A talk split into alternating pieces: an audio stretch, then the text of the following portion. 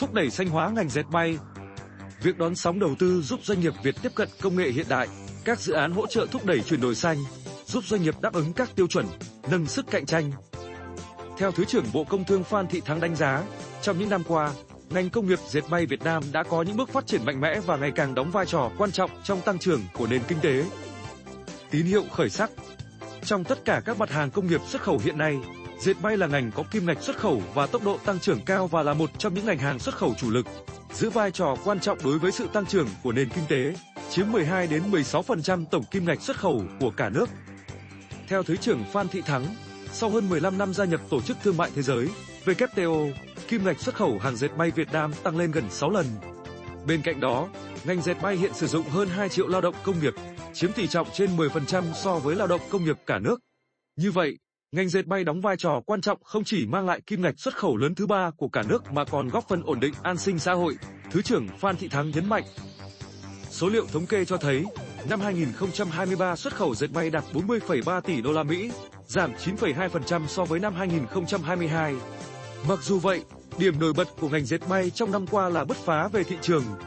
Ngoài thị trường truyền thống là Mỹ, Nhật Bản, Hàn Quốc, e u, Việt Nam đã xuất khẩu một lượng đáng kể hàng dệt may sang Canada, Trung Quốc, Anh, Australia, Nga, Indonesia, Thái Lan, Hồng Kông, Trung Quốc, Ấn Độ. Sang năm hai nghìn không trăm hai mươi tư, tín hiệu thị trường dệt may đã có tín hiệu khởi sắc so với năm hai nghìn không trăm hai mươi ba. Tính đến ngày mười lăm tháng hai năm hai nghìn không trăm hai mươi tư, kim ngạch xuất khẩu dệt may Việt Nam đạt bốn phẩy chín tỷ đô la Mỹ, tăng mười bảy phần trăm so với cùng kỳ năm hai nghìn không trăm hai mươi ba. Hiện đồng loạt các nhà máy đã mở máy khai xuân đầu năm với tỷ lệ người lao động quay trở lại làm việc cao. Tuy nhiên, trong bối cảnh địa chính trị và thương mại quốc tế đang có nhiều biến động, mức tồn kho cao, nhu cầu hàng hóa nói chung, sản phẩm dệt may nói riêng sụt giảm nghiêm trọng, chi phí nguyên, nhiên vật liệu tăng cao, các doanh nghiệp dệt may Việt Nam đang gặp một số khó khăn trong việc tìm kiếm và duy trì thị trường, tìm kiếm nguồn cung ứng nguyên liệu. Phát triển theo chiều sâu, tận dụng ép tê a.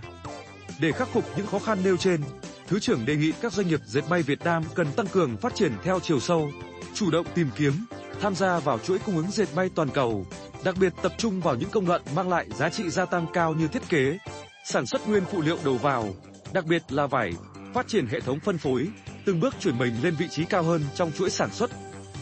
Việt Nam hiện được nhận định là là điểm đến thu hút nhà đầu tư trong lĩnh vực dệt may trải dài toàn chuỗi cung ứng giá trị của dệt may bao gồm doanh nghiệp sơ sợi, công nghệ, dệt nhuộm, vải thành phẩm, thiết kế và may mặc. Với các doanh nghiệp thương hiệu dệt may lớn đến từ Anh, Đức, Ý, Hoa Kỳ, Thụy Sĩ, Nhật Bản, Hàn Quốc, Hồng Kông, Đài Loan, Trung Quốc. Bên cạnh đó, việc là thành viên của các hiệp định thương mại quốc tế như Hiệp định Đối tác Kinh tế Toàn diện khu vực R C E P, Hiệp định Đối tác Toàn diện và Tiến bộ Xuyên Thái Bình Dương C P T P P, Hiệp định Thương mại Tự do e u Việt Nam E V F T A, tiếp tục là báo hiệu tích cực hơn nữa cho sự phát triển của ngành dệt may trong tương lai, ông Detlef Ron, Ủy viên Ban điều hành Tập đoàn Mess Phúc Đức nhận định. Trên thực tế, so với tình hình khó khăn của năm hai nghìn không trăm hai mươi ba, những tháng đầu năm hai nghìn không trăm hai mươi tư tình hình đơn hàng của doanh nghiệp ngành dệt may đã tươi sáng hơn. Nhiều doanh nghiệp tấp đập đơn hàng tới hết tháng sáu, thậm chí hết năm. Ngành dệt may phấn đấu trong năm hai nghìn không trăm hai mươi tư đạt kim ngạch xuất khẩu đạt bốn mươi tư tỷ đô la Mỹ, tăng chín phần trăm so với năm hai nghìn không trăm hai mươi ba. Các chuyên gia khuyến cáo, hiện nay, thị trường ấm dần, nhiều tập đoàn bán lẻ trong khối thành viên ép tê a như Canada, châu Âu đã tìm đến Việt Nam để tìm kiếm chuỗi cung ứng có giá thành cạnh tranh. Chính vì thế, các doanh nghiệp cần tận dụng tối đa cơ hội từ các hiệp định thương mại tự do, ép tê a, tham gia các chuỗi cung ứng để có khả năng cung cấp trọn gói sản phẩm dệt may. Cùng với đó, tận dụng tối đa cơ hội từ các hiệp định thương mại tự do ép tê a trong sử dụng lao động, sử dụng nguyên liệu đầu vào, đáp ứng phát triển bền vững khi xuất khẩu, chủ động chuẩn bị điều kiện thiết bị, năng lực quản trị, sản xuất với năng suất, chất lượng cao nhất để đón sóng đơn hàng mới.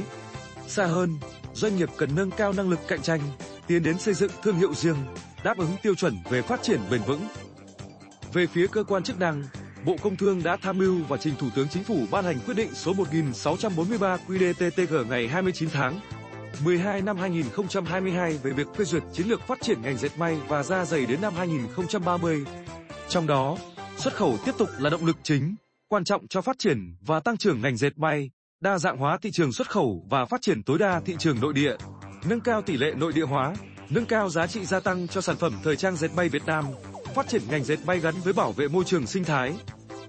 Ngành dệt may cũng sẽ có điều kiện tiếp cận công nghệ hiện đại và tiên tiến của e u, cũng như thu hút đầu tư, các dự án hỗ trợ để đẩy mạnh chuyển đổi sản xuất theo hướng xanh, giúp hàng hóa Việt Nam đáp ứng được các tiêu chuẩn của e u.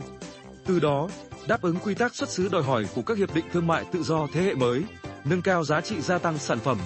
góp phần thúc đẩy ngành dệt may Việt Nam phát triển theo xu hướng xanh và bền vững trên thế giới, Thứ trưởng Phan Thị Thắng nói.